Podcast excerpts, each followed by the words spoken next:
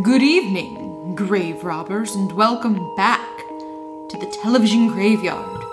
We're your TV necromancers, Lara Prince and Noah Houlihan.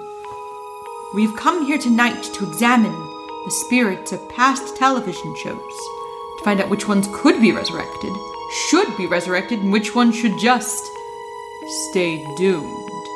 This is a podcast in which we will analyze the history, the hype, and the aftermath of shows that ran only one season or only one episode. With me, as always, is TV's Noah Houlihan. Whoa, whoa, WrestleRania. Is this real life? Pump it up, pump it up. So we are doing uh, WrestleMania 37. So yeah, this is a may- surprise to all of us. You you may have been like, oh, that didn't win the Patreon poll, and this isn't a Patreon exclusive episode. What's going on? Here? What is going on? Fact of the matter is,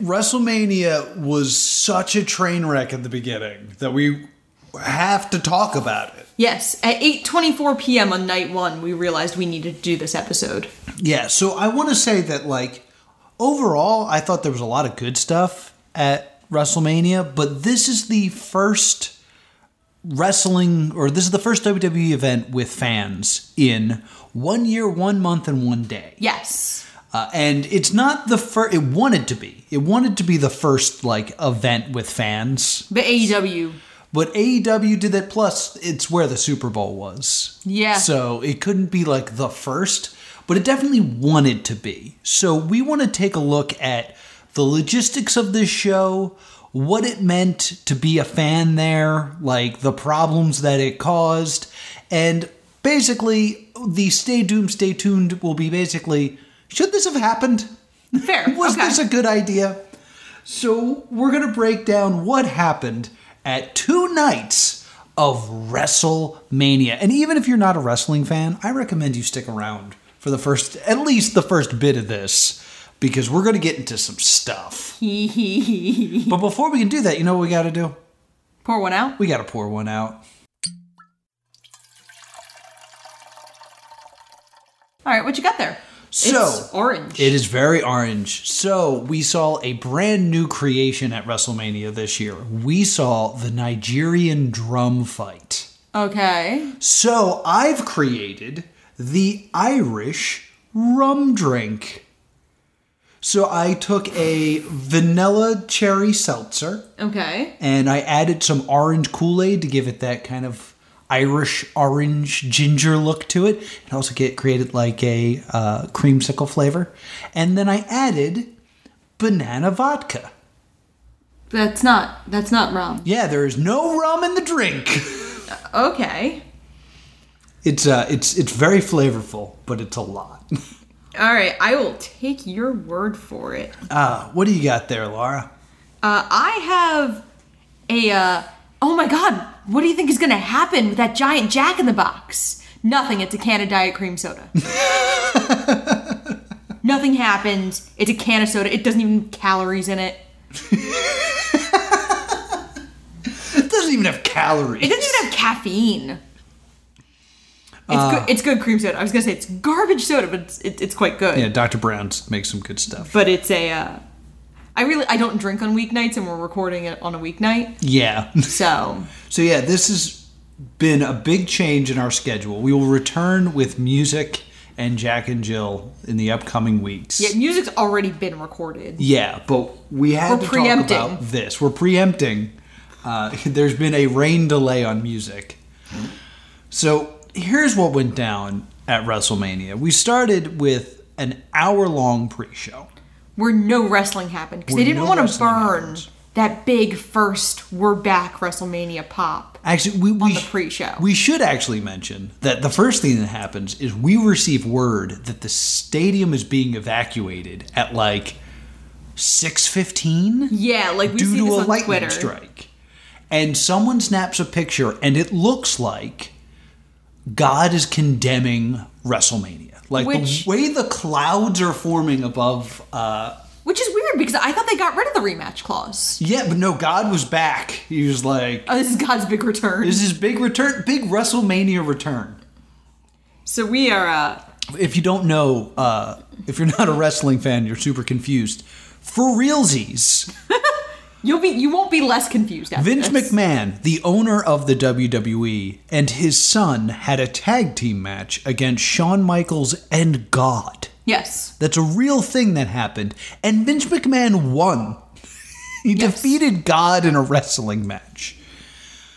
So, anyway, uh, there's a pre show, and one of the things that they say is they mention that the main event tonight is going to be, for the first time ever, a singles match between two women. It'll be Sasha Banks defending her title against Bianca Belair. Yes. Very excited for this match. And the opening match will be the WWE Championship match, where uh, Drew McIntyre will challenge Bobby Lashley. And they say this is Drew's reward for carrying the banner of the WWE through the pandemic times. Yeah, because they're now calling it like the pandemic era. WWE is talking about it like it is in the past. Yes, I very really, true. I really want to point out that they are acting like pandemic over. You see some masks in the crowd, but not a lot. Yes, that's something I'm going to talk about a little bit more as we get into this. Uh, so I understand it's like, oh, it's the first time back in front of fans. They want that first big pop, that first big reaction to be Drew McIntyre walking to the ring. Who who deserves it? Yeah, sounds good. Cat Dad. So, He's a cat, and I just I forget that his gimmick isn't really Cat Dad no, he, it's, it's that he's Scottish. because I just call him Cat Dad. So I I have already forgotten that's not really his gimmick. WrestleMania then begins at 8 p.m. Yes, on uh, Peacock. on Peacock, exclusively on Peacock, because the WWE network is now gone and tied into Peacock. We open, we get that first big pop from Vince McMahon. Please welcome the chairman of WWE, Vince McMahon.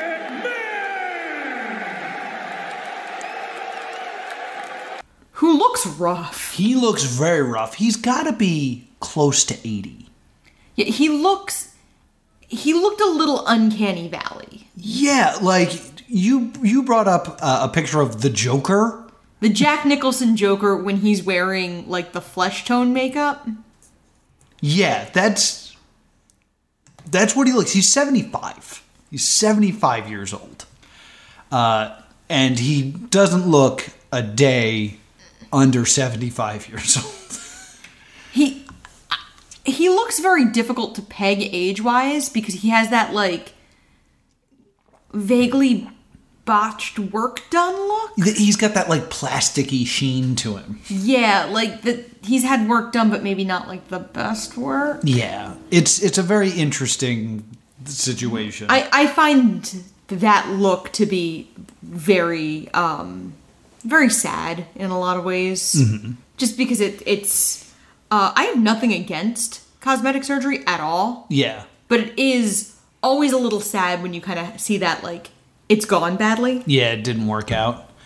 Uh, so okay, Drew McIntyre didn't get the first pop. No. We then get American the Beautiful played By Bebe Rexha. by Bebe Rexha, who I'm not familiar with.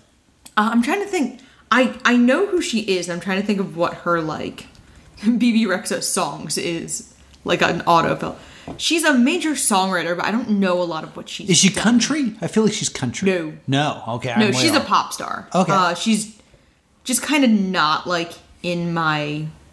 Oh, she has songwriting credits on Eminem's sing, sing, eh, single "The Monster" and has contributed songwriting to songs recorded by Selena Gomez and Nick Jonas. Okay. So she's kind of like Jessie J, where I think she's written more famous songs than she's performed. Okay. But she does America the Beautiful, and she does fine. And it's fine. Yeah. Uh, she's wearing the most deep V cat suit, and all I can think of is like, there's a lot of fashion tape happening right now. Yes, a whole lot of fashion tape is happening. She looks great. She sounds good. Yeah, it, it's a it's a good rendition of America the Beautiful. We then get this video. She's singing package. live, and it's good, which is not Yes. always the case. And and someone is playing guitar live. yes. Yeah, it's very good. Uh, but then we get this video package of like, welcome to WrestleMania. It's pirate themed this year. But it's the same one from last year. It's recycled. Yeah, because there's so much Charlotte Flair, who, or Miss not appearing in this film, Yes. uh, in this package. And the, the bit is that it's bad? yeah, it starts off with like a valiant Yes. sounding voice. Right, talking like badly done copy. Yes. Of like heroes looking ridiculously heroic. Yes, in the history of history. And then a Jack Sparrow esque voice breaks in and starts to be like, ah, mate, we've got to do, I'm going to do this. And so he does like a Jack Sparrow ripoff gimmick. And it's very, very weird. Yes. Uh, but finally, after this is over, we are now nine minutes and eight seconds into WrestleMania when we go to ringside with Byron Saxton, Michael Cole, and Samoa Joe, where they welcome us to a rain delay. For the first time in one year, one month, and one day, we welcome the WWE Universe live. You are looking live at Raymond James Stadium in Tampa Bay as we welcome you to the greatest spectacle in live entertainment. This is WrestleMania. Michael Cole, Byron Saxton, Samoa Joe, but we regret to inform you at this point in time that we are being told that we're going to we'll have to pause for a weather delay here in Tampa Bay. Joe, you're a Tampa Bay native. You understand that this is the lightning capital of the world. Yes. And Saxton, it must be said, his mic is broken. His mic is not working, and So he's just like kind of waving because he's standing there at this point. The well, they're not standing yet. Oh. They're, they're, they're just kind of sitting there, and you hear Michael Cole say, Welcome to WrestleMania. We've just been informed that there is a rain delay due to uh, a nearby lightning strike. Yes, because I looked this up. The way it Yes. works in Florida is if there is a lightning strike within 10 miles, it must be cleared for 20 minutes. Yes. Now, if the you make it to 19 and there's a lightning strike, counter resets. Right. And this is also how it works at Disney World That makes sense. uh, for certain things that close when Right. lightning comes. So we've just had Vince McMahon welcome us, America the Beautiful, with everyone standing on the ramp for America the Beautiful in gear, including people we will not see, like Otis and Jinder Mahal. Do you know why that is? No. Uh, that is often the day they are scanned for the video game Oh, that makes sense. because it's when everybody is there. okay. And it's also when you can kind of like put down roots for a few days Right. so they can bring the people in and kind of like you're scanned when there's time to scan you. So that's why they're often doing that. okay, that makes sense. I learned that today. Interesting. So after all this hype, not only like we cut to Michael Cole telling us there's a rain delay, and you can hear over the speakers the fans in attendance being told. Yes. So the fans are ready to go live, and then you see the lights come up, and everyone just kind of shrug, and they have to leave. They have to go to the um the concourse which is sheltered. Yes.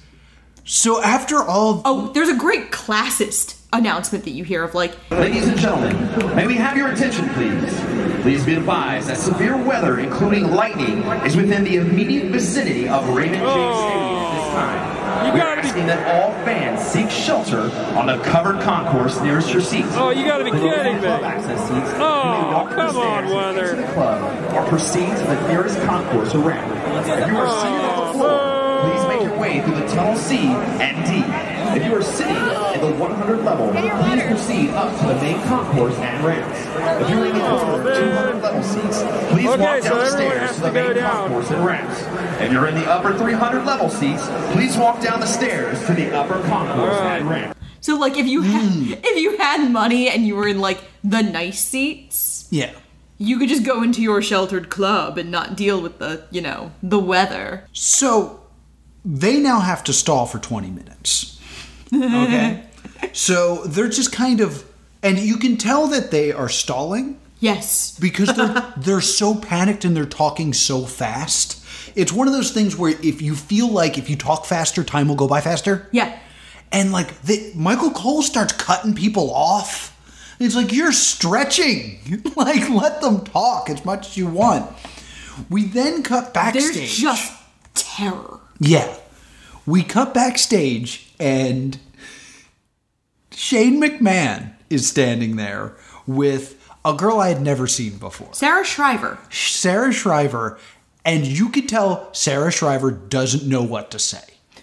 So she's like, So tonight you're facing Braun Strowman in a cage match. What do you think about that? Shane McMahon is battling Braun Strowman. Yes. And the whole reason that they're having a fight is they're trying to make the pun that it's brawn versus Brains. So, sh- like, Shane needs to be smart, witty, quick, Yes. erudite. Beca- he is because none of those Braun things. is stupid. This is what happens in this promo. Did you did you write it down verbatim? Not for verbatim, but here, here are the main points. Shane says, Yes, it's been interesting. You seem to have been poking fun, calling him kind of like one may say bullying. Wait, what? Because I called him what? Dumb? What means stupid? You know, or I was inferring on that fact. Actually, I have to hand it to Braun a little bit. It wasn't really that stupid to have a steel cage match because it's much more limiting for me. It's like, well, all right, so you've immediately called Braun smart. Weird. She then asks him, uh, Braun is one of the biggest superstars we have. Don't you think you should pick on someone your own size? And Shane says, Uh, you know, do you think you should pick on someone more your size? Uh, well, that'd probably be a little wiser on my part, but you know, which means he just called himself stupid. With we had to stretch, and in the first two minutes, Shane has destroyed his own match. Yep.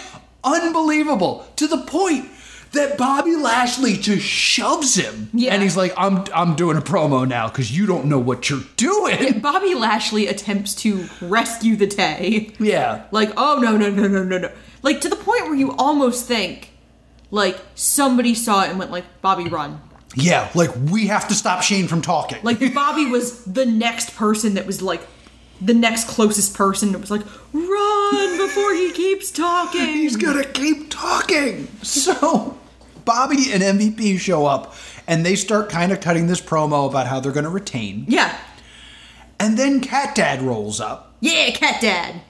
and they start screaming and they just are like, let's do it. I'm done waiting. Let's do it. And I'm sitting there like, that those are not the words to say when you know there is more waiting coming. and McIntyre says, uh, get me a referee. We'll do it back here. And I was wondering if that was ever actually on the table. Oh, I have no idea. I mean, there's no way we could ever find that out unless somebody leaked it. we'll never know. We'll know in next year when they put out the WrestleMania documentary. Yeah, the, the 24 on this WrestleMania is going to be great. But, but he says that, and then she tries to ask McIntyre a question, and McIntyre goes, Get on the other side of me. I don't want to turn my back to him. And she was like, Oh, good point. And then she gets in there, and like, after that, what are your thoughts? And McIntyre has no idea what to say. He has no thoughts on. So he just keeps going, I'm not gonna lose it. I'm not gonna lose it. I'm not gonna lose it. Gah. he makes that noise. Gah. And then she pulls the mic away and he goes, Please, I just need a moment. I'm not going to lose it right now. Drew, Last you- year, please, I, I need a moment. I was like, Oh, they're in shambles. Yeah. They have no idea what's going on. they really don't. we we are we then hit the 14 minutes and 30 seconds into WrestleMania and Drew says the time for talking is over. Not true. there will be so much more talking. We got more talking, gang. Uh, Who is next? Next, well we cut back to like the pre-show people and the the uh, announcers. Who are like clearly annoyed they're back. Yeah, they're just like I, I don't know what what do you want from us? Then they cut to Kevin Patrick. This is the first time he's appeared on camera. Yeah, and like- it's WrestleMania and there's no script. and it's also like this garbage fire WrestleMania. And here come the New Day. Yeah. It, it's Woods and Kofi Kingston. who are exactly who I would want to see if I was Kevin because I'm like, oh, Yeah. they can they They're- can just do this. They're gonna just carry this whole thing, and they come out and they're starting to do their baby thing, and they're ha- holding the titles up, and it's great. And uh, Kevin Patrick asks Woods, "Are you worried about the size of Omos, who they're facing uh, along with AJ Styles tonight?" And Xavier Wood, I love this line. He says, "No, I'm not worried because we've always been this height." Our entire wrestling career, there have been people taller than us. All right. We're going to go in there and do what we do because we're the best tag team. Their match would express the exact opposite thoughts that Wood said in this promo. Yeah. So everyone's pretty much striking out. And then I think we throw to Sarah Schreiber and Kevin Owens at this point. Am I wrong? Uh, I bel no. Next we have uh, Braun Strowman. oh, okay. And Braun, all that Braun Strowman says, and this is at 20 minutes and 30 seconds into WrestleMania now, is let's go. I'm I'm ready to go. Let's go. I want to do this. I just want to get in that ring and wrestle. Let's go. You need to stop saying that when you're stalling. Yeah, like I, I kind of get that the. I- I think what they think they're doing is keeping everybody revved up, but instead they're just hanging a giant sign going, "Sure are stalling." Yes. Uh, oh, we also forgot that at we're, we're tw- 19 minutes and 50 seconds in when Cole calls it WrestleRania. Well, we could call this WrestleRania. Okay, I'm not going to co-sign that, but uh, Nonetheless, let's go backstage. Sarah Yeah, Schreiber that's fair. and Braun Strowman. Michael. Yeah, they're in the pouring rain. Saxton is gone. Yeah, well, no, Saxton's here for this because Oh. not even Saxton goes along with that line. Oh, that's right. Saxton. They're just like, no, Michael. Yeah, Saxton looks at him like he's the stupid. And I love when Byron Saxton gets to look at someone else like they're dumb. Because usually his characters that he's always getting Yeah. clowned on. His entire job is to be the Milhouse of the commentary team. And he was just like, Michael. Strowman. Michael. Like the disappointment in Byron Saxton's voice when Michael Cole said WrestleRania. Yeah, and Samoa Joe is just like, no. Braun also says in his promo, when I'm done, you're going to pray that Shane McMahon ever breathes another breath. And then she goes, No one makes me bleed my own blood. no, but she then goes, thank you, Braun. In a way that sounds like, please murder him. You're going to see me stand over a corpse tonight at the end of this all, and you're going to pray that Shane McMahon even takes another breath when I'm done with him. Thanks so much, Braun. And like, thank you. I appreciate you ending the life of Shane McMahon for us. You're doing great. You're doing great, sweetie. This is when we then go to Kevin Owens. This is um this is Kevin Patrick and Kevin Owens. Yes. And Owens just goes, "Let me grab that microphone from you. I'll I'll take it from here."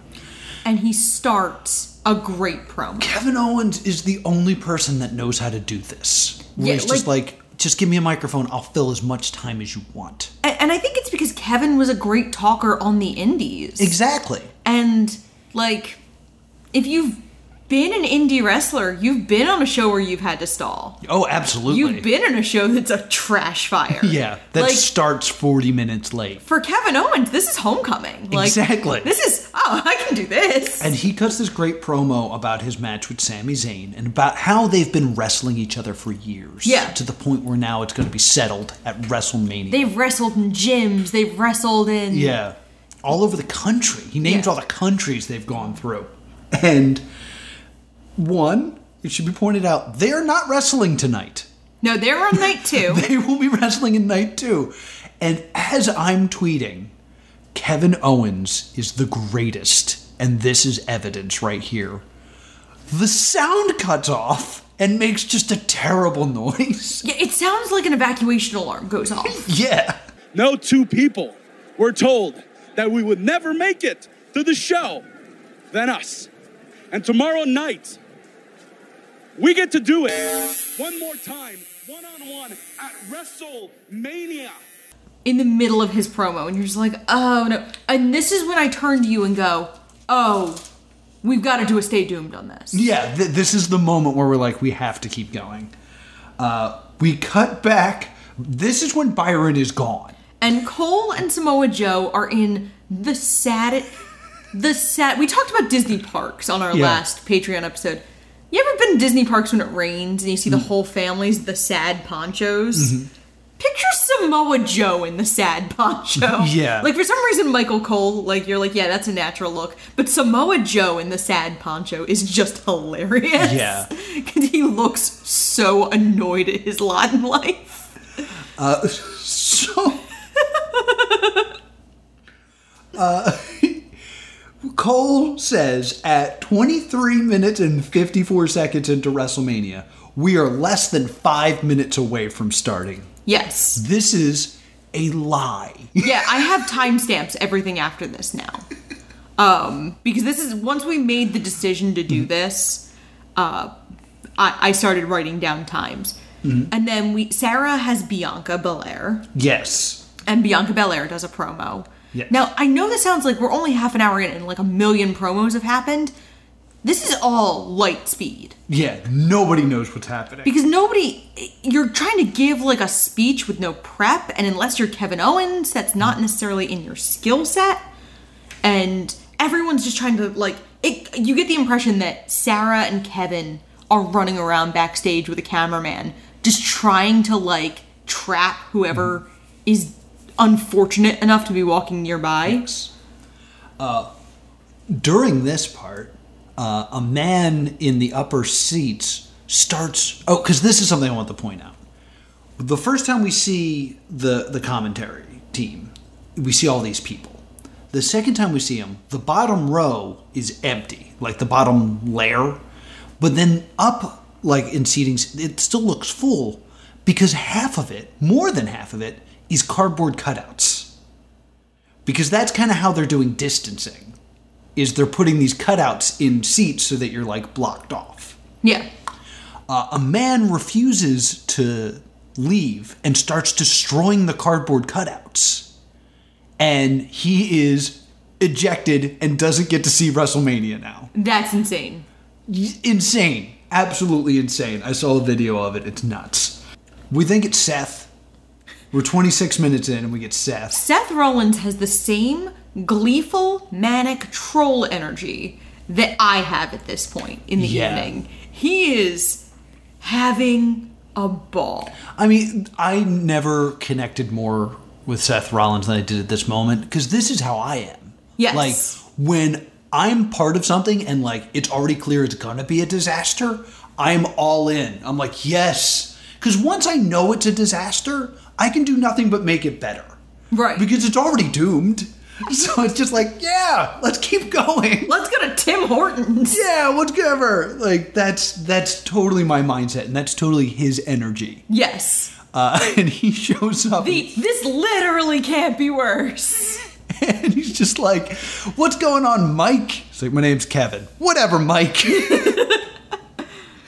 And he mispronounces uh, Cesaro's name with a stutter, but then just rolls with it. Yeah. It's like, I'm going to beat Cesaro. Cesaro. That's his name now. We don't have to go there. We can talk about all things WrestleMania. You have to bring up Zazzo, Zazzo, Zazzo. Yeah, like Seth Rollins is definitely the second best at rolling with this very weird punch after Kevin Owens of just like he goes on for it feels like a really long time. It's probably only 30 seconds.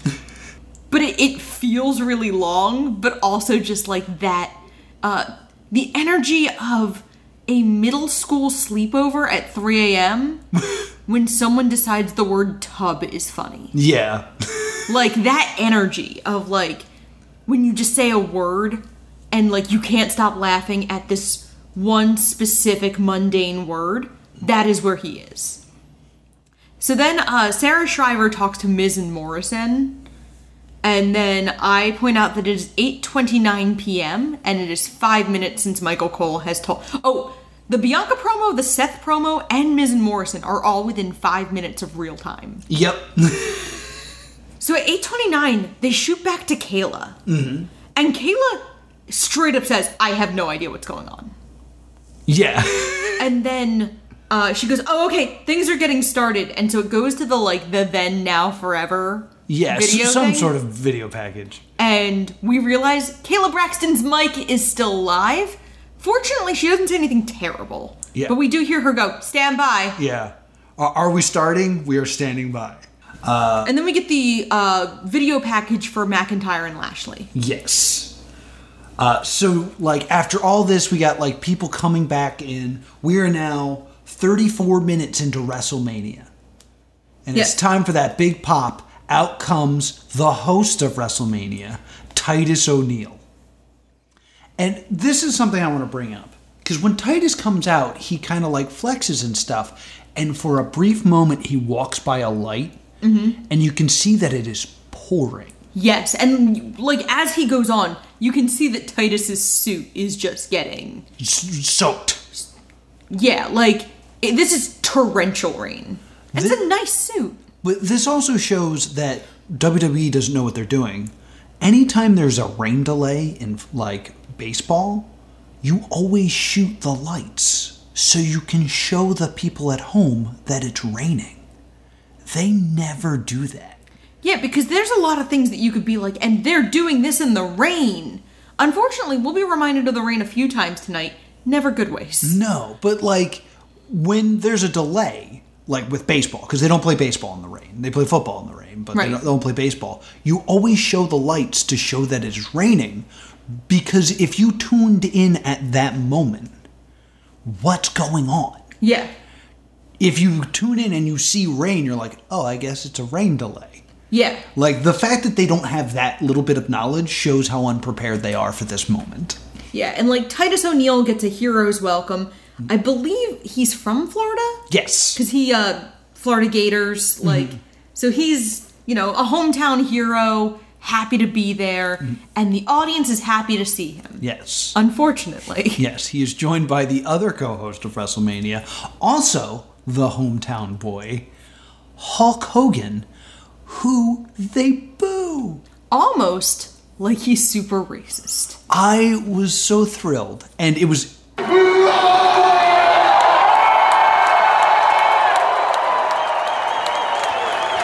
let me tell you something, Titus. You know something, brother? We're gonna make history tonight. It was crazy because you heard them cheer Titus, and then you heard them boo Hogan. And I w- was like, wait a minute, are they booing Hogan? Then Titus would talk, and then you would hear cheers.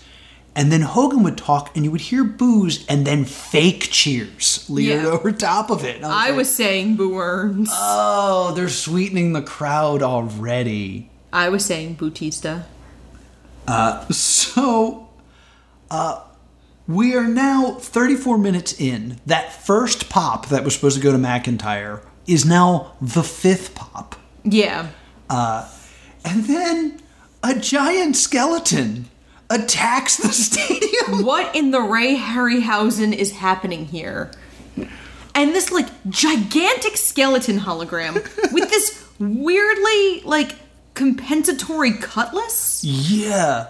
Uh, I saw a lot of jokes about this guy. Uh, that he was the 20 foot Home Depot skeleton Yes. that went viral last year. Uh, somebody going like, "Oh man, they're still still getting some use at it." Yes. I mean, like, the other one I keep seeing is uh, Donkey Kong, because it looks like the ghost skeleton that Oh, yeah, I saw, you with um, the minecart level. Oh my god. Because Matthew did that, right? Yeah. God damn it. Oh, I can't wait for the Botchamania on this. So we are then 39 minutes in. 8:39. McIntyre's music hits. Drew McIntyre comes out Get it, Cat Dad. I love you. and he's got a giant metal sword that he immediately points to the sky. Which I don't catch. And then like I'm on Twitter and somebody's like, they should probably have told him not to do that. Why are you doing this? Like that would have been some real Highlander quickening shit right there. But but I want to bring this up because I, I went back and I got all the times. The rain delay is announced at 9:08. 808. No, no, no. 908 into the broadcast. Oh, okay, nine minutes. Okay. Nine minutes and eight seconds into the broadcast. 39 minutes into the broadcast, Drew McIntyre is on stage. Yeah. There's no way they waited the full 20 minutes. No? I mean, unless the announcement actually, or they started the evacuation before we went to Cole. Yeah. Uh, they're like, I know it's eight seconds, that they're only eight seconds off. Mm-hmm. Uh, but you're supposed to wait 20 minutes before you allow them to go back to their seats. Well, yeah, I think there's that element of, yeah, you know what? Looking at this, at 824, we realize we have to cover it because it's been a shit show at that Yeah. point. So, and at 834, Titus O'Neil's entrance. Mm-hmm. So yeah, I don't see how they could have gotten everybody in and out unless they were, you know, they got really lucky and it was exactly 20 minutes and 20 minutes starts from the last lightning strike, which I think is what it does. So probably everyone wasn't entirely Well, what I'm saying is, based off of the timestamps of the show, the delay, the rain delay, is almost exactly 20 minutes from Yeah. where we see the announcement of it to Drew McIntyre's entrance. Which means if they had to wait 20 minutes before they're allowed to go back to their seats, there's no way they did. Yeah. Uh, yeah. So, Drew McIntyre versus Bobby Lashley finally happens. The pop for Drew McIntyre, not that great. No. it's a shame. Uh, he walks around the ring, and you see that the commentary team is standing in front of the table because their chairs are soaked and they don't want to sit down. Yeah. Bobby then makes his way to the ring. Do you know what Bobby's pyro is? No. Bolts of lightning. So he comes out and he Oh, I actually I have a note that the pyro was a little too close to Lashley Oh yes. and the crowd. Like I'm very when like during Lashley's entrance, I'm like, because we we mistake it for a flash of lightning at first. Yeah. Because he enters and you and I go, oh no, because it looks like a flash of lightning. So he comes out with the title, and we're we're finally going to get to talking about wrestling. Yes. Uh, the the parts I want to bring up is they battle outside the ring, Mhm. and they're throwing each other into the barricade. And there's a moment where you can see a fan, and it almost looks like he's upset that Bobby Lashley is so close to him without a mask on. Which is like energy I would have. Oh, I get that. they then like battle close to commentary, and you can see the floor is soaked. Yeah, and it because there's a point when McIntyre does a dive and Lashley's unable to like catch him because I Mhm. it kind of looks like Lashley might have slipped. Yes, uh, basically, Drew or Lashley and his manager MVP are on the uh, outside of the ring. Drew runs off the ropes, jumps over the top rope, and does a flip. Yeah. in which neither of them catch them. So he just kind of like bumps into them. Everybody falls over. He lands flat on the back Yeah. on the mats. And then they show a replay where you can see that Drew McIntyre does not clear the top rope Yeah. when he jumps because he catches his dick. What? Oh yeah, no! you can just see he's just about to go over it, and then his dick catches it. Jesus Christ! Might have been the thing that rotated him, to be honest. I didn't see that one coming. Oh, it's it's a mess. It's a mess. I thought you were gonna tell me he slipped. No, his dick totally catches the top rope. Oh yikes! Uh, so the the story of this match is basically Drew cannot put McIntyre or McIntyre cannot put Lashley away. He's hitting like the the future shock DDT, which is old fi- finisher, but he also cannot successfully hit the claymore. If he could hit the claymore kick, he could probably put Lashley away. But every time he goes for it, Lashley has a counter for it. Yeah, This is great storytelling. yeah, like because for some reason this is underdone in wrestling where like McIntyre has a tele like a clearly telegraphed finisher. Mhm. Lashley, unlike a lot of opponents, is smart enough to go like, if he starts counting down from three, he's gonna kick me. Yeah, I'm gonna step out of the way. I'm gonna not be kicked. Uh, he's about to hit the Claymore kick towards the end of the match. He's distracted for a moment by MVP. Lashley's able to lock him in the hurt lock, and Drew McIntyre passes out. So the bad guy, the heel, Lashley, retains his title in the first match back after one year, one month, and one day. We end our first match with booze. Yeah. Very interesting choice. And like as a fan of wrestling, like I was very shocked by it and like interested in that decision. But it's a weird choice. Yeah. So then our next match is oh well we have a a, a little vignette. Uh, my next note is "Damn it, Cat Dad, I loved you." Um, then we have a little vignette where Bayley, who is a women's champ, a former women's champion, who they have found nowhere to put in the card. Mm-hmm. So her thing right now is that she's just bothering people. Yeah. She is considering herself the host of WrestleMania. Mm-hmm.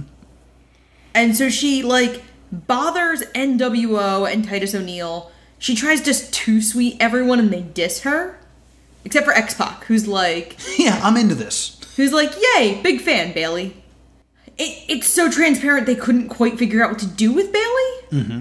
Which is strange because she was a title holder for a lot of the previous year. She's one of the longest running women's champion. Yeah, like she's fantastic. She really kind of won me over with her heel turn. I thought she was gonna be terrible as a heel. Yeah, and she found her voice. It was really good. Her ding dong hello, it I don't know if she means to be imitating oh hello, the John Mulaney Nick Kroll thing. Yeah. But it looks and sounds like it. Uh, and then we get an ad for WWE's NFTs, and the site doesn't work because you and I both try to go on the Yeah, site. we're like, oh, let's buy an NFT. It'll be funny. oh, I was never gonna buy one. They're terrible for the I know. environment. I was, it's a joke. I wanted to see what they were doing though. Yeah. Uh, we ended up, like, it didn't work. We eventually got it to work. And they were selling two NFTs. One was for a $100,000, the other was for $12,000. I believe they're still up because it's an auction. Oh, Uh, so let me just g- take a ga- gander at that and see how much that has gone for here. Oh, it appears that they have sold out. Uh, the one that was originally $12,000 eventually sold for $30,000. If you don't know what an NFT is, don't worry, nobody really understands it. It's cryptocurrency GIFs. yeah. It's just like well, it's not always a gift. Sometimes it's just a still picture. Yeah. I know the the annoying orange tried to do one, and it turns out uh, you could easily save the video as Yeah. like there was something wrong with the site, and it was very easy to replicate it. And Can I do that? I'm, gonna try that right now. Save as. Yep, it's right there. Yeah, I have no idea. And and uh, if you're listening, I don't care. Don't yeah, don't, please me. don't explain it to us. Um. Uh, So then at 9:08 we have the tag team turmoil match. mhm. and we start with Naomi and Lana. I they still don't know what to do with Lana. No, they don't know what to do with Lana. Naomi has an amazing gimmick, the amazing entrance. She's always cool. I love Na- Naomi's amazing. I have lo- and like the fact that Naomi's from I believe Orlando. Yes. Uh, and so she's Tampa's only an hour from Orlando. Mhm. Like I know we think of Florida as big, but they're only about an hour apart. Uh, Naomi deserved better from this. Uh, Yeah, they're the first one eliminated. They're eliminated by. but Uh, Lana comes in and like Naomi's hand me downs. Yeah. Like Lana doesn't. Whenever Lana's in a tag team, she just kind of like quietly assumes the personality of whoever she's with. yeah, I th- make that her character. Make her uh, Tallulah Dent, where she just cosplays as the person that she's with. Like that would explain why she's not really Russian. Yeah. like oh, I was just. Yeah, I was with Rusev, so I was Russian. I mean, she's oh, because she was like a Whitesnake groupie looking type when she was with, With Ziggler. Dolph, yeah. Um, yeah, like she kind of just picks up the personality of whoever she's with, or she's like a meek, shrinking Violet character. Yeah. So she's, you know, in the Feel the Glow Club right now. So she's wearing like a cool pink fur coat, but it does straight up look like Naomi's hand me downs. Yeah. Uh, Naomi does her cool slide, which I get the impression Lana cannot do. cannot do. Or th- she doesn't do it on the ramp, but we thought that might have been because the ramp was dangerous to do it on. Mm-hmm. And then uh, Billie Kay and Carmella. And I, I like Carmella. Mm-hmm. I hate Corey Graves on commentary when Oh Carmella my god, it's the worst. He's so, like, and I believe they're dating in real life, which is cool and all, but like, just keep that at home. like it doesn't sound like they're dating. It sounds like they're boning. Like it's not Oh, fun. no, it doesn't sound like they're dating or involved on commentary. It sounds like Corey is creepily obsessed with Yeah. Because, like, Carmella never gives Corey the time of day on commentary. yeah, that's a good point. And Billie Kay, I love the Iconics. I miss them being a team. And Billie Kay has really found a lot of things. Uh, Billie Kay made a spot for herself, and I respect the crap out of that. Yeah. My headshot and resume? So uh, Like, she ran with a very, very dumb thing and just was like, I'm gonna make this work. Yes. Uh, Naomi and Lana are defeated by uh, Carmella and uh, Billie Kay. Yep.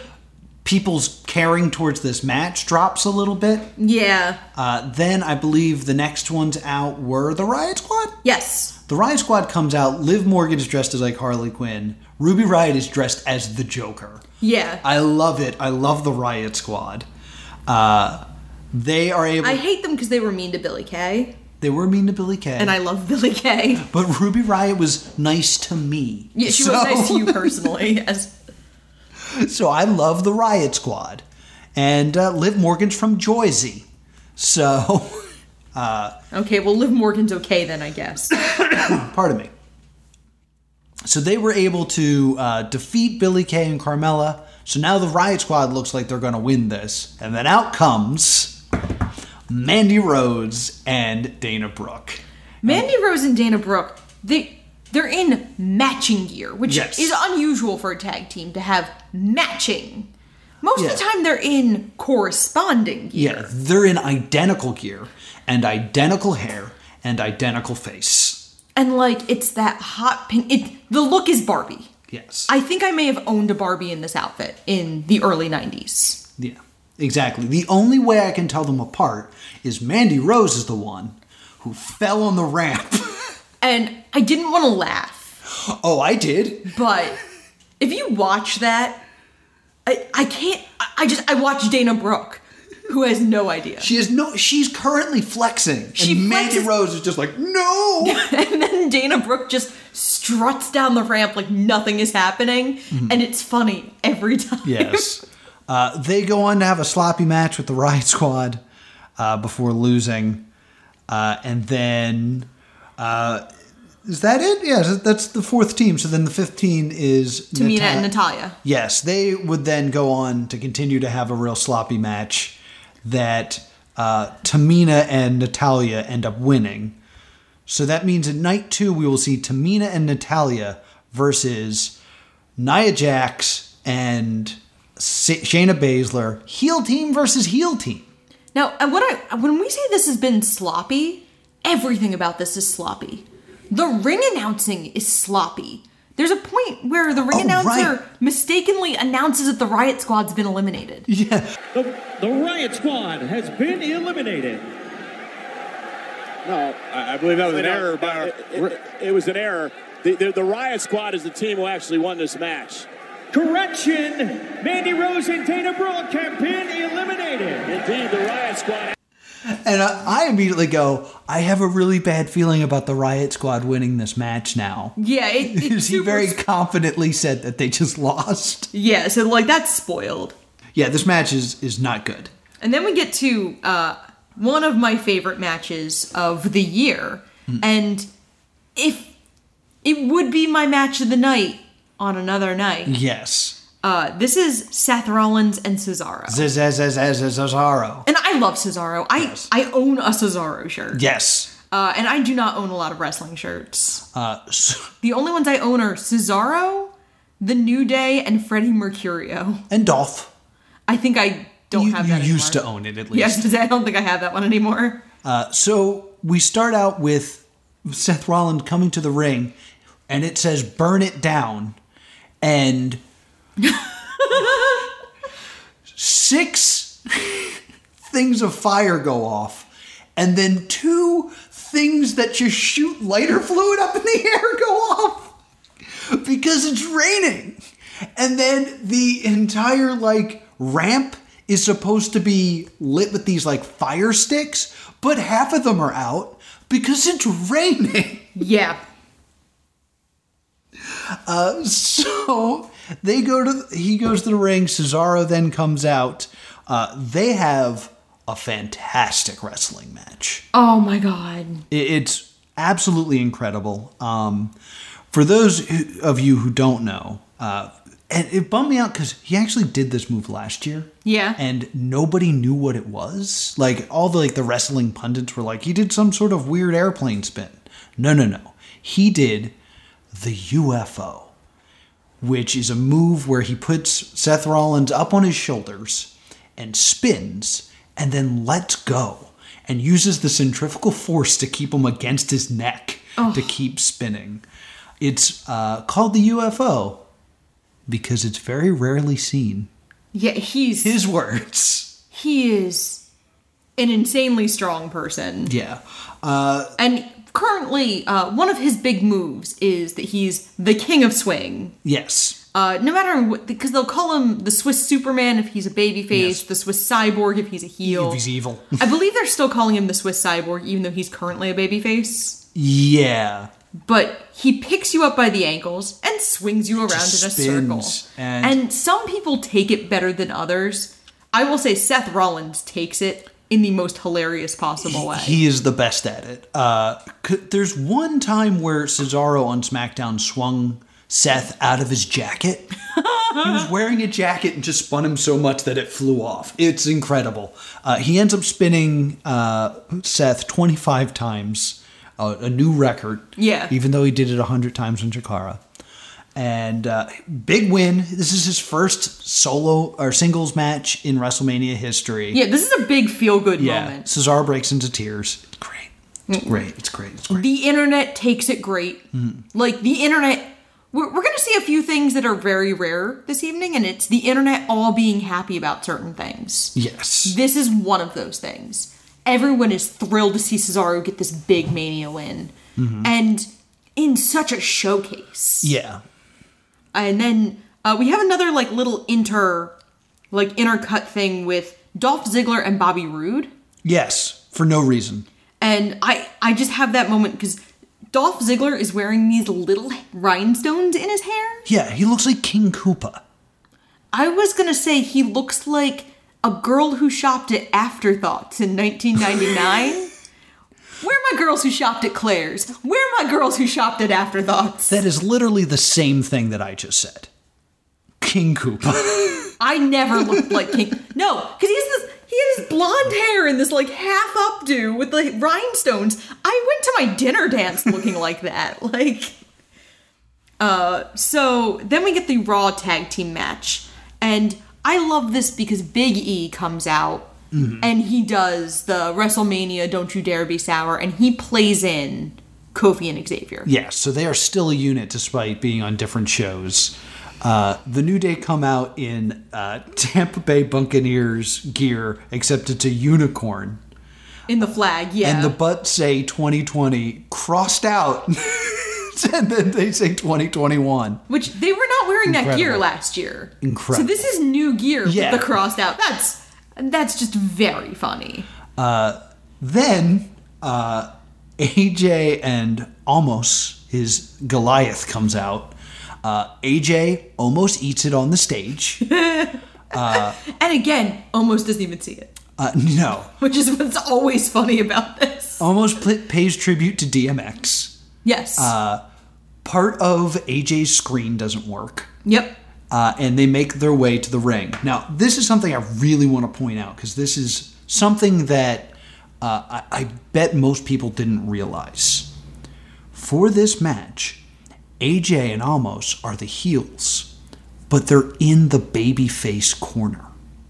I did not know The that. the the one that is far from hard cam Mhm. is always where the babyface is, so you can see them reaching Okay. to make the tags, and it's more dynamic. This whole match will be based off of the idea of getting Omos into the match. Yeah. And they cut like New Day teases AJ to make sure he starts it, and then they try to cut the ring in half because they're afraid of Omos, despite what Wood said an hour ago.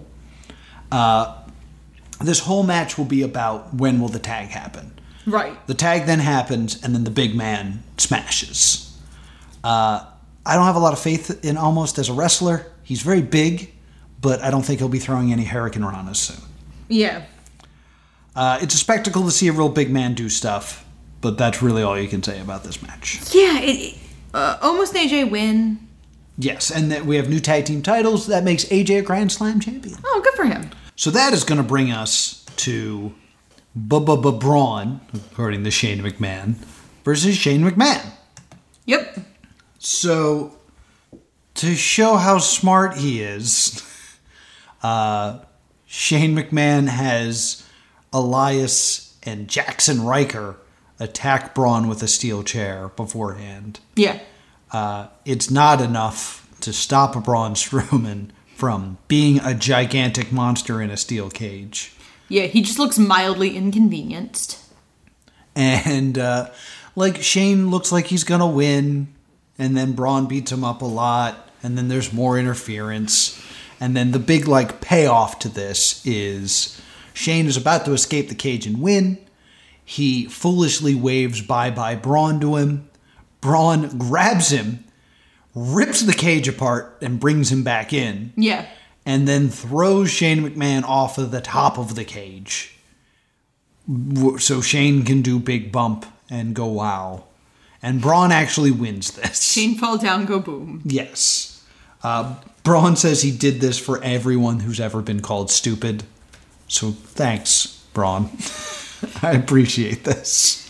Yeah. Our next one is our celebrity match. Mm-hmm. Uh, this is uh, Miz and John Morrison versus Damian Priest and Bad Bunny. Yes. So the WrestleMania entrance for the Miz and Morrison is a lot of bunnies. A lot of bunnies. Except for bunnies. So a bunch of bunnies come in hopping into the ring. It's very clear that they're What do they need such good eyesight for anyway? they're very creepy. Uh, they they're all keeping their paws by their like mouths because their heads are falling off. Yeah, like their heads are not secured. One loses an ear. A, a couple lose their and they're just hopping to the ring as Miz and Morrison sing their new hit single "Hey Hey Hop Hop," and it's unbelievable that these are all NXT guys. Like, eventually you'll be like, remember the bunnies that came out? That was Johnny Gargano. I don't think that's Johnny Gargano. I mean, like, rem- there was a time. It might be like Austin Theory, Yeah. but it's usually not the bigger NXT stars at this point. I mean, remember when uh, Triple H made his way to the ring and he he was like with three goddesses and it was Char- uh, Charlotte, Sasha Banks, and Alexa Bliss. yes, but part of that was that he needed like he picked the three most beautiful women uh, that he could find. Yeah. When it's like the druids or the bunnies or the uh, the rosebuds, it's usually not anyone that big because they're not going to be seen. Yes. Well, The- being one of the goddesses in Triple H's entrance was probably a prestige position. Yeah. Because you were in a gorgeous costume with gorgeous makeup. True. Uh, but it's just you know someone of importance was a bunny, and that's that'll be a fun thing that they bring up. Someone on who will be important in five years. Yeah. Uh, Damian Priest comes out. He's in all purple. He's in like a Shawn Michaels like gear. Yeah. Uh, does not enter with Bad Bunny because Bad Bunny has his own entrance where he's on top of a Mack truck. Uh, and they basically do the same thing that they did with the Omos match where they tease bit Bad Bunny until he starts. And uh, it becomes like, when are we going to get Damian Priest in there to like clean house? Yeah. But Bad Bunny can do everything. Yeah. Uh, he's like very. It's a great performance by him in, in the ring. You bring up the fact that he had posted a selfie showing how jacked he was. He said a nude selfie where he like covered his junk using angles. Yeah. And then he came out in long pants and a sweatshirt. Making him the true heel of WrestleMania. Unbelievable. But he posted this like this like obs- like when I say obscene, I don't mean like in the actual. I mean this was just a thirst trap, Mm-hmm. and he knew it. And it said like WrestleMania is today, and the fact that he wrote WrestleMania is today, yeah. and then was like came out in like a sweatshirt and Yeah. sweatpants. Unbelievable. Shows up in like what I do to for Zumba. Like I was, I thought it was the funniest thing. Uh, but he's genuinely very good. Yeah, he's hitting cross bodies. He's you know he's doing he's getting uh, beaten up. Like he's taking some his lumps and stuff like that. But the moment of all moments is on the outside on the floor. He hits a Canadian destroyer on John Morrison, which Yeah. is a flipping pile driver. And Michael Cole says, What was that maneuver? And ruined it for me. Because I was like, Fuck you, Michael Cole. We're not going to pretend that Bad Bunny just invented the Canadian destroyer. I've met Petey Williams. He's the man who invented this. How dare you? Also, I think it gives Bad Bunny more ethos that like that that's a prestigious move Yeah. that this novice wrestler can do. Yeah. So if like if forever and always in the WWE that's called a bunny destroyer, I'm gonna be furious. I don't know. I feel like I would then want my finisher to be the Bunny Destroyer. The bunny destroyer is a great name, but it's a Canadian destroyer. We know what that is. like, mm, don't don't do that. Yeah, but Bad Bunny performs admirably. Like, does Yes, a he does. great job. And he picks up the win in this. Yeah, so and he deserves it. Uh, interesting side note. Uh, originally, this was a one-on-one match between Miz and Bad Bunny, and then it became a tag team match between uh, Bad Bunny and Damian Priest versus Miz and Morrison. This is because Damian Priest is hurt. Oh, So he was working hurt, and they weren't sure he was going to be clear for this match. It's very interesting to be like, we are going into a match.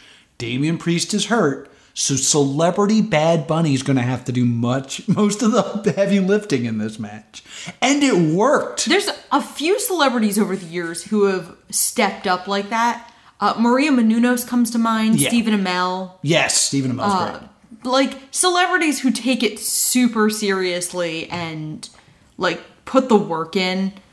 Like Bad Bunny went on SNL with the 24/7 Yeah. title on his waist and that's like you get the idea that he's genuinely someone for whom this is a lifelong dream. It, it also it makes me curious that it was never pitched that it was just going to be Bad Bunny and Booker T as the team because that's who his song is about. Campeon Booker T. Bad Bunny versus Fountains of Wayne. What? Isn't it Fountains of Wayne or Bowling for Soup that has the Alexa Bliss song? Yes, they have the and uh, Mountain Goats have the Sasha Banks song. Yeah. Well, Mountain Goats have one for everybody. Mountain Uh, Yeah, Goats that's has a stable. yeah, exactly. um, WrestleMania 38, Mountain Goats, make it happen. Uh, I, I think friend of the podcast Jeff Stormer would start crying. in I, yeah, I'd start crying. Uh, so then we, I believe it's main event time. Yeah. Is it finally main event? Oh no, I think we may have missed this, but but we'll go back to it. We have the 2020 uh, Hall of Fame induction. oh yeah, I just ignored this because I was annoyed by Uh, it. and well, we get to see Bayley again, which is nice because uh, the other hosts are busy being inducted, and uh, it, it doesn't matter who gets inducted. like it was, let's see if I can even remember. Uh, Titus O'Neil got the Warrior Award. William Shatner, Yeah, who wasn't there? Jushin Thunder Liger, who The was there. Bellas. the Bellas, and uh, oh, there's someone British else. Bulldog. the British Bulldog. Yes, I I know this because they had his dog with them. Yes. And And, then the NWO. And the NWO gets their own entrance because they're headlining. Yeah. And they make Hall, Nash, and X Pac come out first so they can all point so Hogan can have the extra special uh, entrance and he gets booed. Incredible. The, when we went to go to uh, WrestleMania 29, the Hall of Fame was one of my favorite parts uh, because I loved the part where a stagehand had to drag Bob Backlund off the stage. Yes. That was great. he was busy screaming at us as we screamed one more match at him. And a stagehand had to come up and be like, You're standing over the pyro. you will die if you continue to stand here. They pretty much dragged him off. Yes. I love Bob Backlund. It was an I amazing. love He put me in the chicken wing and it was so warm. It was just so like there was so much love in it. and then like Bob we went to another show and he just wandered in Yes. to the Wells Fargo Center. Dressed in gear. Yeah, like Bob Backlund's here. Bob Backlund is the best. Hug him. Yeah. If you ever get to meet Bob Backlund, give him a hug. yeah, he is so much fun. So now we have the main event, and this is an incredible match. Yes. It is for the SmackDown Women's Championship. It is Sasha Banks versus Bianca Belair. Mm-hmm.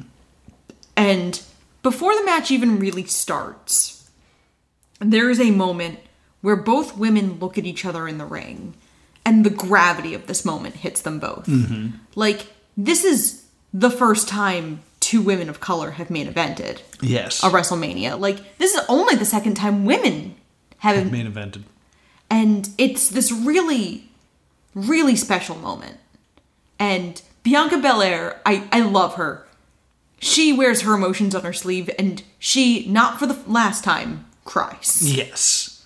Uh, I will say, bit of a bummer. She's wearing the exact same color as Damian Priest. Like, they're almost in matching outfits. I choose to believe she beat him up later. Yeah. Uh, this match is incredible. Yeah, Uh, it's just, it's a good match. she Sasha Banks gets beaten up so badly by Bianca Belair in this and makes Bianca Belair look like such a star that I thought she was going to lose. Yeah. Because like she she picks Sasha Banks up over her head from the floor Yeah. and then walks up the steps. Yeah, I'm watching the gif of it right now, and it's just like, yeet! Ah. And then like she picks her up on a with a suplex and starts bouncing her off the ropes, and Sasha just starts like fighting out of it, and Bianca just keeps her up there. Bianca Belair is so strong. it's incredible. Like, she's just an incredible athlete. Like I'm watching this in awe, and I was like, wow, like nothing can ruin this. Bianca Belair hits her finisher, the KOD. Yeah. One, two, three. And Michael Cole yells, No! Sasha kicked out. KOD! No way! It's a death! No way! It's a Banks! And a kick out! A kick out by Sasha! No! Here is your winner! Yeah. And she didn't. No. And like Bianca hair whips Banks so hard that like it looks like she's a laceration. yes. Like it is it is a serious match. If, if you're not familiar, Bianca Belair has a braid that goes down to her knees. Yes. And they incorporate it through the entire match. Like, Sasha's doing submission holds with it. It's incredible. It reminds me of Tangled. yeah. Like it, how Rapunzel can just like use her hair. But yeah, it, it's very tangled esque. Like Bianca like if Bianca's hair started to become like a magical creature on its own like Rapunzel's where it like could move itself. there's I believe it. There's got to be like leather in it because she whips her with it and it's so loud. And like it does leave like a visible mark. It's crazy. This match is so good. Uh, and that that's going to do it for night 1. Bianca Belair wins. Everyone is happy. Uh, there's a great gif of the after show where her husband, Montez Ford, comes in, and there's this great moment where he clearly scares the hell out of her because she registers, ah, man in the ring, man in the ring, what? Oh, it's you. Oh, it's you. It's everything. And it's just, it's very cute. that is night one. It ends on this amazing feel good moment. Bianca Belair has, in one year, climbed the mountain. Yeah. She's the Royal Rumble winner. She main evented her first WrestleMania and won. Yes. Like, this is a feel good. Re- Cesaro won. This is a feel good WrestleMania. Night two. Uh, I, two, two quick things I want to bring up. One, did you notice that when she went to the ring, her graphic said that she was the EST of NXT? I did because She's been on the main roster for a year. yeah, like because I guess they never figured out. Whoops. No, you know what? I bet her graphic changes this week, Yeah. and she becomes the EST of WWE. Yeah, I guess that would make more sense. So like, I bet that's the thing. The other thing I want to bring up because I find I find this interesting. The first ever WrestleMania that was outdoors was WrestleMania 9, which was in Las Vegas. Yes. The Saturday before, there was this huge dust storm that destroyed the set. Oh. And uh, I forget who it was, maybe Pat Patterson said to Vince, like, what are we going to do if this happens tomorrow? And Vince said, it's not going to happen tomorrow because it can't. And that has been true for Vince McMahon for every outdoor show. Like, it's been pretty bad the day before, and then it kind of, like, is fine. Yeah. Like, you remember how rainy it was Saturday in New York when we were up there? I'm trying to remember. I just remember, like, walking in the pouring rain when Ric Flair got out of a limousine when we were going to the hotel. You're right. Yes. And then Sunday it was fine. Yes. And this will continue to be true for Vince McMahon for night two. But he had to do a show on Saturday, which is always the day that weather doesn't agree with him. yeah, but he tempted fate. He tempted fate. Uh, so night two, night two goes off without any hitches in terms of weather.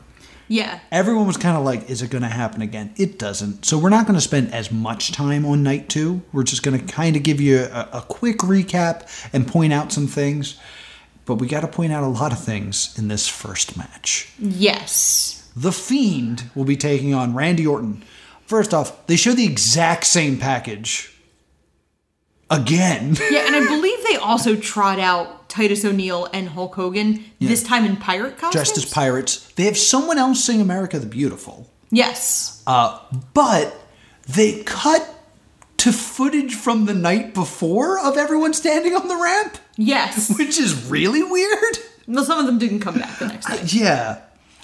Uh, we're going to have Randy Orton versus The Fiend. Uh, the, the story behind this is Randy Orton burned The Fiend to a crisp. Yes. And he had other gear. He had like burn Yes. Trogdor the Burninated gear. So after killing The Fiend, burning him to a crisp, they're going to settle this by trying to pin each other's shoulders to the mat. for Three Yeah. seconds. Like, In one of them normal ass wrestling matches. yeah, which is very strange considering that like the Fiend has been making uh Randy Orton cough up black bile for Yes. or vomit up black bile for months. Months. Months. Because the Fiend's been largely absent. He was largely absent from like TLC to the last pay per view. Yeah, he comes back at Fastlane. Uh, So he was gone for about three months. Yeah. And Alexa Bliss and Randy Orton were kind of carrying this program. Mm-hmm. So Orton comes to the ring. He's wearing white for the first time. He has now completely shaved his head. And he doesn't look excited to be there. He's just kind of trotting out. He looks like a giant baby. He kind of does. He's looking a little pudge. I'm sorry, Randy, but you are.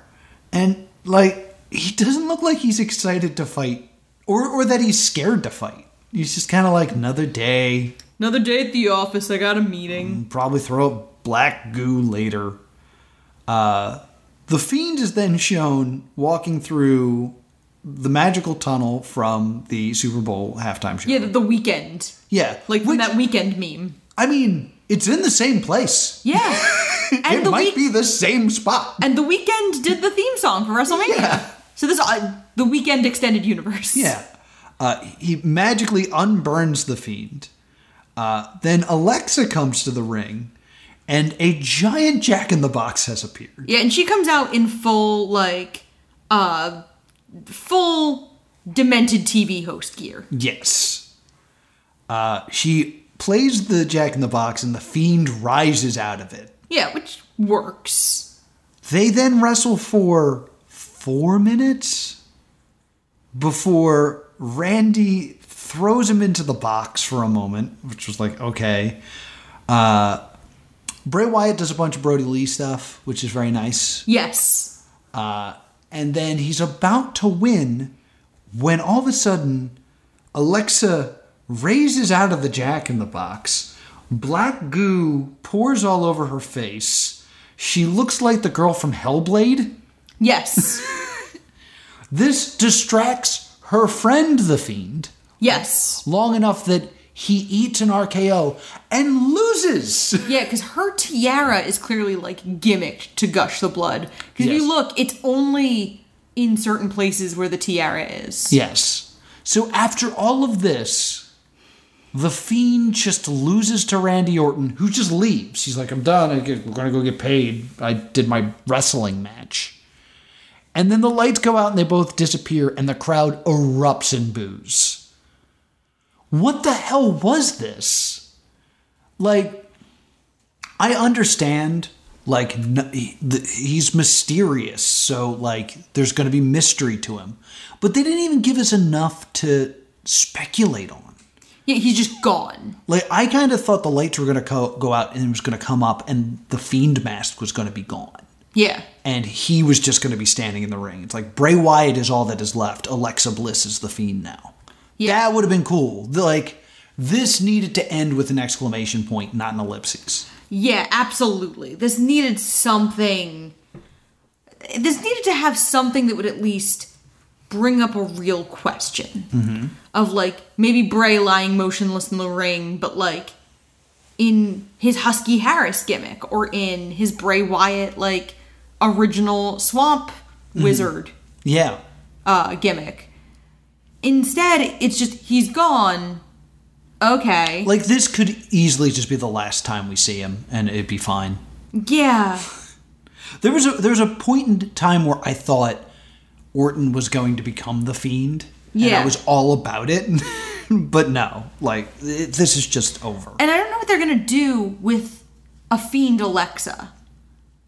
Yeah, I mean, unless they're gonna move this storyline into the women's division, which would be fun. Which would be fun, but I somehow don't see them doing it. Like if we have like super duper Fiend uh, Alexa versus like Asuka, that'll be fun. Uh, Asuka's exasperation at this would be great. Uh, next up, we got Nia Jax and Tamina. I'm sorry, Nia Jax and Shayna Baszler defending their tag titles against Tamina and Natalya. The only thing that I have to say about this are Nia Jax and Shayna Baszler hurt people again. Yeah. Uh, and Were there injuries? Yes. Uh, Tamina got kicked in the face.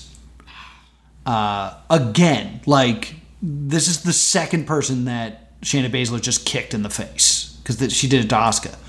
Uh, and there's a moment where Nia is supposed to hit a splash from the second rope, and Tamina and Natalya look at her and literally are like, "Go, go, jump. We're, we look stupid here." And then she finally jumps.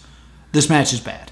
Uh, Nia and Shayna retain. Yeah. Which, if they were going to do that, why not pick a popular team to win?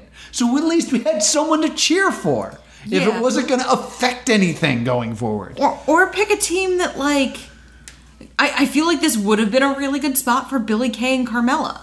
Yeah. Of like, oh, they would legitimately feel like a Cinderella story. Yeah. And you could write it off as like, wow, they showed potential, but they're not a team yet. Mm-hmm. And then bring it back later. I kind of agree with your theory that this might have been someone's last match. Yeah, this almost felt like they wanted to give Natalya and Tamina that last WrestleMania match. Mm-hmm. Because Tamina has been on the roster forever, Yeah. but it's never really had, like, there's never been, like, a Tamina moment. Yeah. So her getting she did a superfly splash at one point.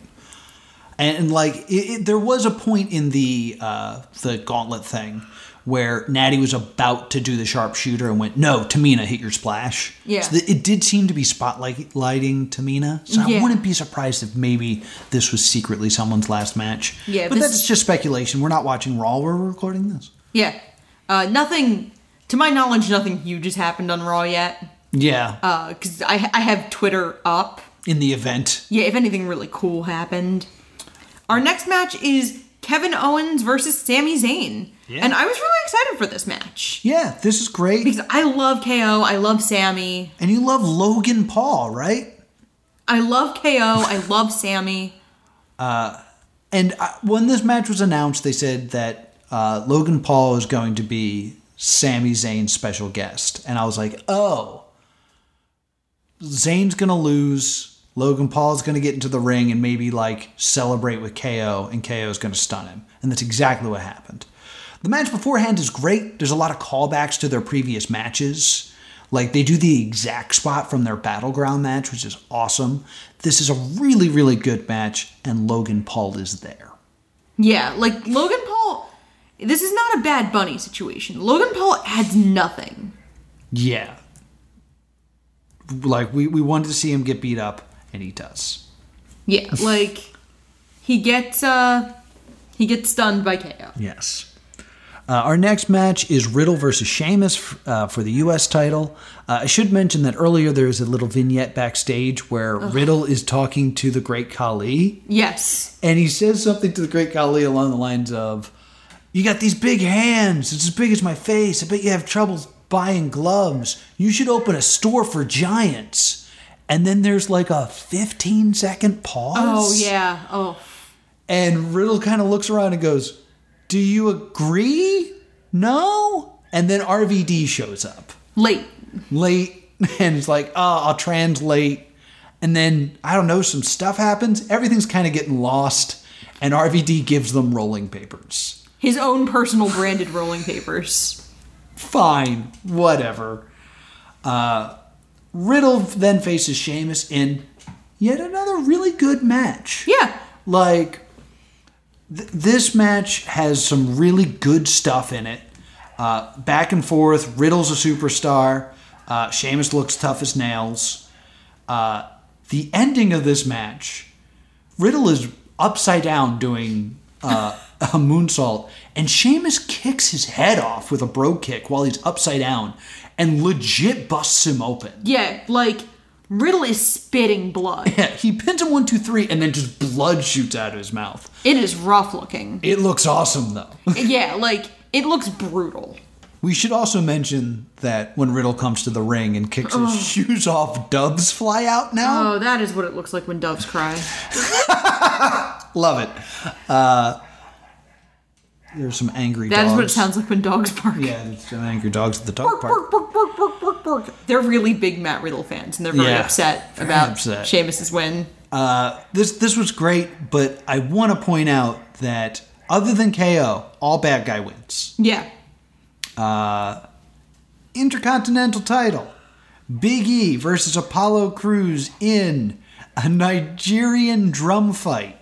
There are Yes. drums at ringside. They will play no part in the finish. Yeah, they like didn't seem to understand what like Well- and like WWE did not seem to know what this stipulation meant. They didn't. The idea was that like the beating I will give you will sound like a drum. And they do start with kendo sticks where they just like hit each other.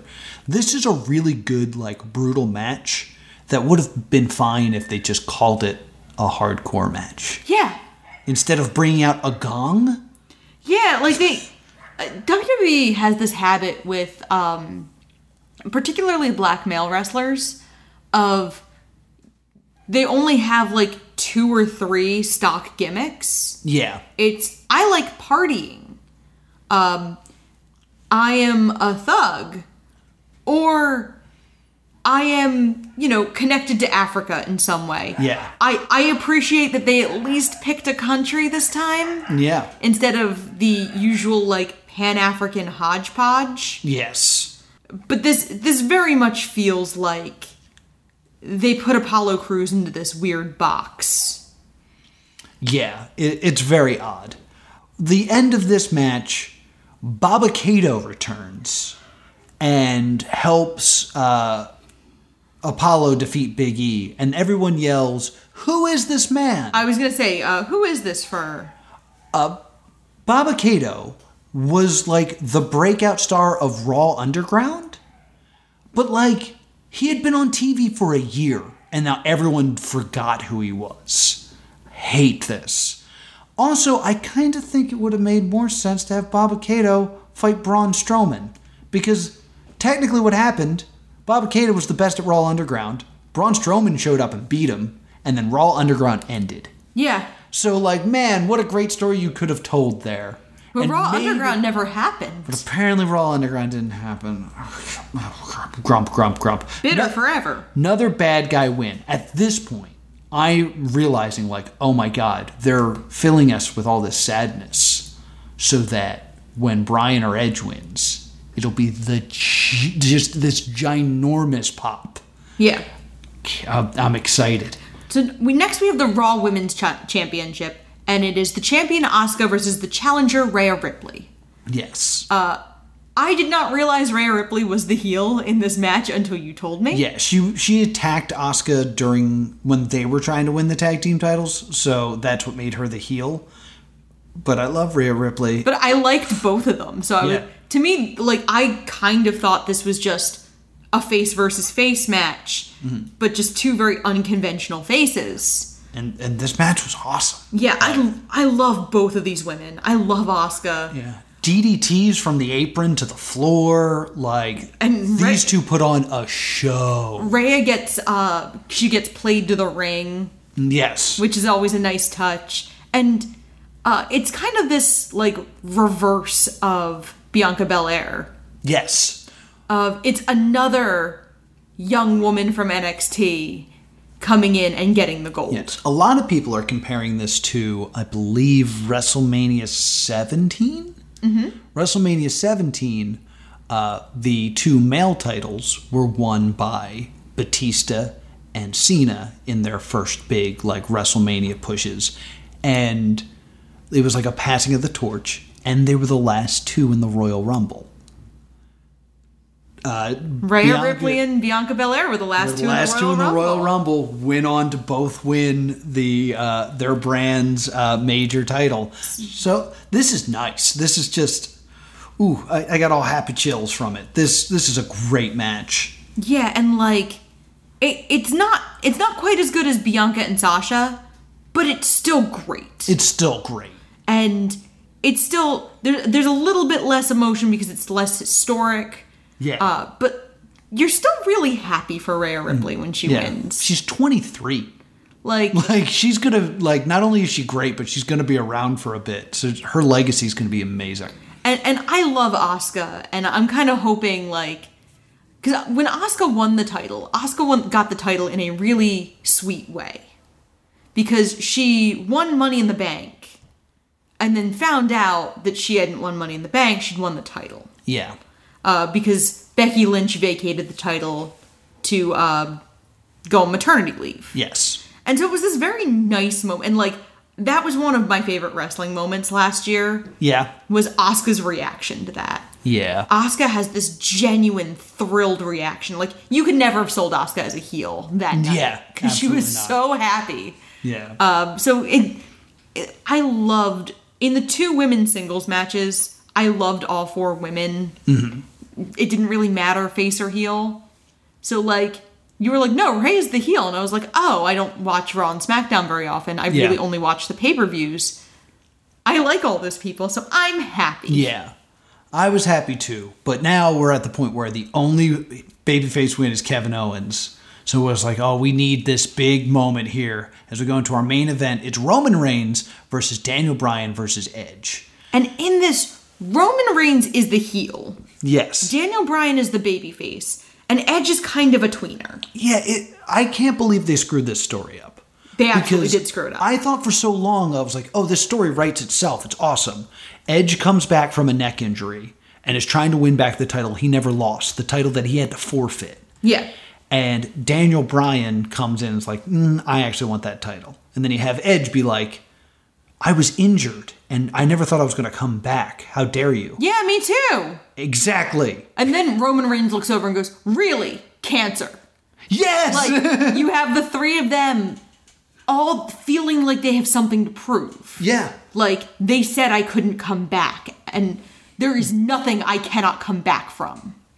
There's actually a moment where Edge says, I understand what you're doing. I just don't like how you're doing it.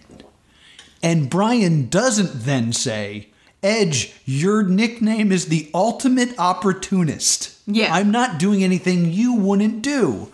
It's such an easy story, and they don't do any of that. No. Uh, we have this amazing triple threat match Yeah. where, like, so many false finishes. We don't know which way it's going to go. Uh, I think my favorite moment is Edge grabs a chair and play, plays like tug of war with uh, Roman, and the chair rips in half. And I was like, Oh, that's, wow. that's weird. Edge then uses that piece of chair, sticks it in Roman's mouth, and puts him in a crossface. And it looks like Edge is going, or uh, Edge is going to tap out Roman. And Bryan just gets in the ring and casually puts the yes lock on Roman as well. Yeah. So he like he can't tap. And Edge just looks at him and goes, let go. And Bryan goes, no. And then they start headbutting each other. Because they're using their arms to put him into these, these submission holds. Amazing. Yeah, Uh, like it, it kind of becomes hilarious in a weird way. they tell this great story where on a few occasions Edge is about to win and Daniel Bryan just kind of ruins it. Yeah. And then Roman just kills them both and pins them both at the same time. Yeah. Uh, which usually with a triple threat match, whoever gets pinned gets written off the storyline and then you build towards the, the one-on-one match. Yeah. But Roman killed them both. Like, there's no reason why you think Edge should be number one contender. There's no reason why you think Bryan could be the number one contender. There's a small part that hopes, since when uh, Roman pinned them both, Bryan was technically on top of Edge, that Bryan's going to come out and be like, I won Yeah. which I would love. I would love that out of Daniel Bryan. Uh, but Roman, who actually got booed and was supposed to, which I was worried about, Yes. wins at WrestleMania. There, were- it's a heel heavy night when they finally have fans back, and I kind of love it. Yeah. I kind of love that they actually did that because now, forever and always, nothing is guaranteed at WrestleMania. Because for the longest time, WrestleMania was like this fun, feel good time, and you could bet that like you were mostly going to get happy outcomes. Yeah. it's like now nothing, nothing is sacred anymore. Super fun. Uh, I really love this match. Um, Skelly Man comes back for a moment. Yep. Skelly Man. And then fireworks go off, and that's the end of the show. yep. Uh, so sorry that this podcast for 45 minutes deeply analyzed the first 30 minutes of WrestleMania and then flew through the rest of it, but that's what we wanted to talk about here. Yeah, and honestly, night two, it it's not fun if it goes smoothly. Exactly. Like this, we're not a wrestle review podcast, so we didn't want to talk about the parts where it was, uh, you know, right. Yeah. I I think my biggest concern, because it's something that I noticed throughout the night, is the show starts and everybody's in masks at ringside. Yeah, And then as the show goes on, they all start to disappear. yeah, It's going to be really bad if this ends up being a super spreader event. and it'll be almost impossible to tell because those weren't all people who lived in Tampa. People mm-hmm. travel from everywhere. Right. And like, there were times where I was watching this where, like, during night one, I was completely wrapped up that I was like, I forgot there was a pandemic, which was nice to feel for a bit Yeah, until I had the moment where I was like, hey, where's Tom Phillips? Tom Phillips is like my favorite commentator. and I like Tom seen Phillips. him. And I was like, where is he? And then I Googled it. Oh, he's at home with COVID. Oh, Or, or co- due to COVID protocols, is how they're phrasing it. yeah, So it might just be a scare, but like after that, I was like, oh, right. COVID. Yeah. Ugh. And it's it sucks that if this turned out to be a really bad idea and uh, like a lot of people get sick from it, we're not going to know for a week. Yeah, that's uh that's no good. Yeah, so like as much as I love this show, like the clock starts now. And it's like, oh, I hate that that's in the back of my mind. Uh, but I would say overall, stay tuned. I really enjoyed this one. This is a really good, fun WrestleMania. Yeah. Uh, I, I think it should always be two nights from now on and forever. I do And I not think the first night should always be destroyed by the weather. Uh, I don't think it should be No? two nights. Uh, no, because if it's two nights, it will be severely detrimental to the indie community that like kind of needs that Saturday night to run shows. True. So I would much rather WrestleMania stay one night and then all of those indie shows can run Saturday night. Yeah. I like those. Because I know my man Tony Deppen had a show Saturday night at midnight. Oh my gosh. yeah, we knew a lot of people who were booked on the adjacent shows. Yeah. Um, and we've been to some of the adjacent shows. yeah, they're fun. You were you you were part of at least one adjacent I show. was. I was part of an adjacent show. It was uh, it was a good time.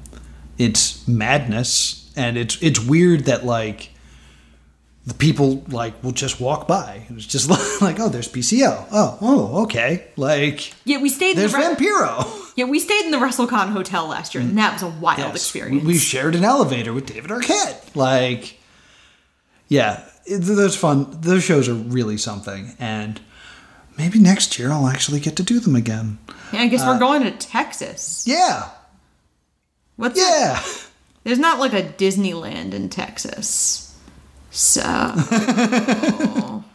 you might get me to go to the Hollywood one. Yeah, The Disneyland is in Anaheim. that's true. That's true. All right, plans are being made. uh, do you want to give this a verdict, love? Uh, I would call it a stay tuned. A what? Stay tuned. Tuned. Okay. Uh, I enjoyed this mania. I, I think there will be problems with COVID. I think anything with fans is going to have those kinds of problems unless they are strict on a level they clearly were not interested in being strict. We can just hope a lot of those people were vaccinated. yes. So maybe, hopefully, they were all vaccinated and hopefully it was safe. Yes. Uh, so thank you so much for listening. Uh, we do need to put out a poll for what we will be watching next for our patrons. Yes. Editor Noah here to add in what we will have on this week's poll.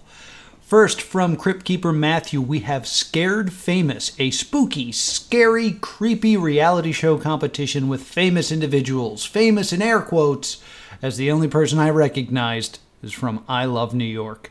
But thank you to Matthew for that suggestion. We also have Armed and Famous. This is where several celebrities are trained to become cops, including Jack Osbourne and WWE Hall of Famer Trish Stratus. We also have a bit of a strange one. Uh, Britney Spears has been in the news as of late as her documentary came out, and she actually shot her own reality show along with her husband at the time called Britney and Kevin Chaotic, which aired on UPN. So if you'd like us to dive into Britney Spears' life, pick that one. And finally, we go back the wonderful land of VH1 for America's most smartest model, a modeling show where they test the looks and brains of various models. So those are your choices. You have Scared Famous, Armed and Famous, Britney and Kevin Chaotic, and America's Most Smartest Model. Vote on our Twitter poll, which will be live now, and our top two choices will then go to our patrons who will decide what we'll be doing on Stay Doomed. Yeah, so make sure you vote on that right now on our Twitter. Where can people? Oh, thank you to Matthew for being a patron as always, and you can join the Patreon right now for as low as five dollars. Talk to us on our Patreon uh, Discord, and also vote on what we do here on the show. Where can people find us, Laura? You can email us at the Stay Doomed Show at gmail.com or on Facebook and Twitter at Stay Doomed. And if you don't dare be sour, and you clap for your eleven-time tag team champions, I'm at plus two comedy. If you're just really, really happy for all the female wrestlers I'm at Sprocket League. Until next time, stay doomed. Stay, yeah, stay doomed.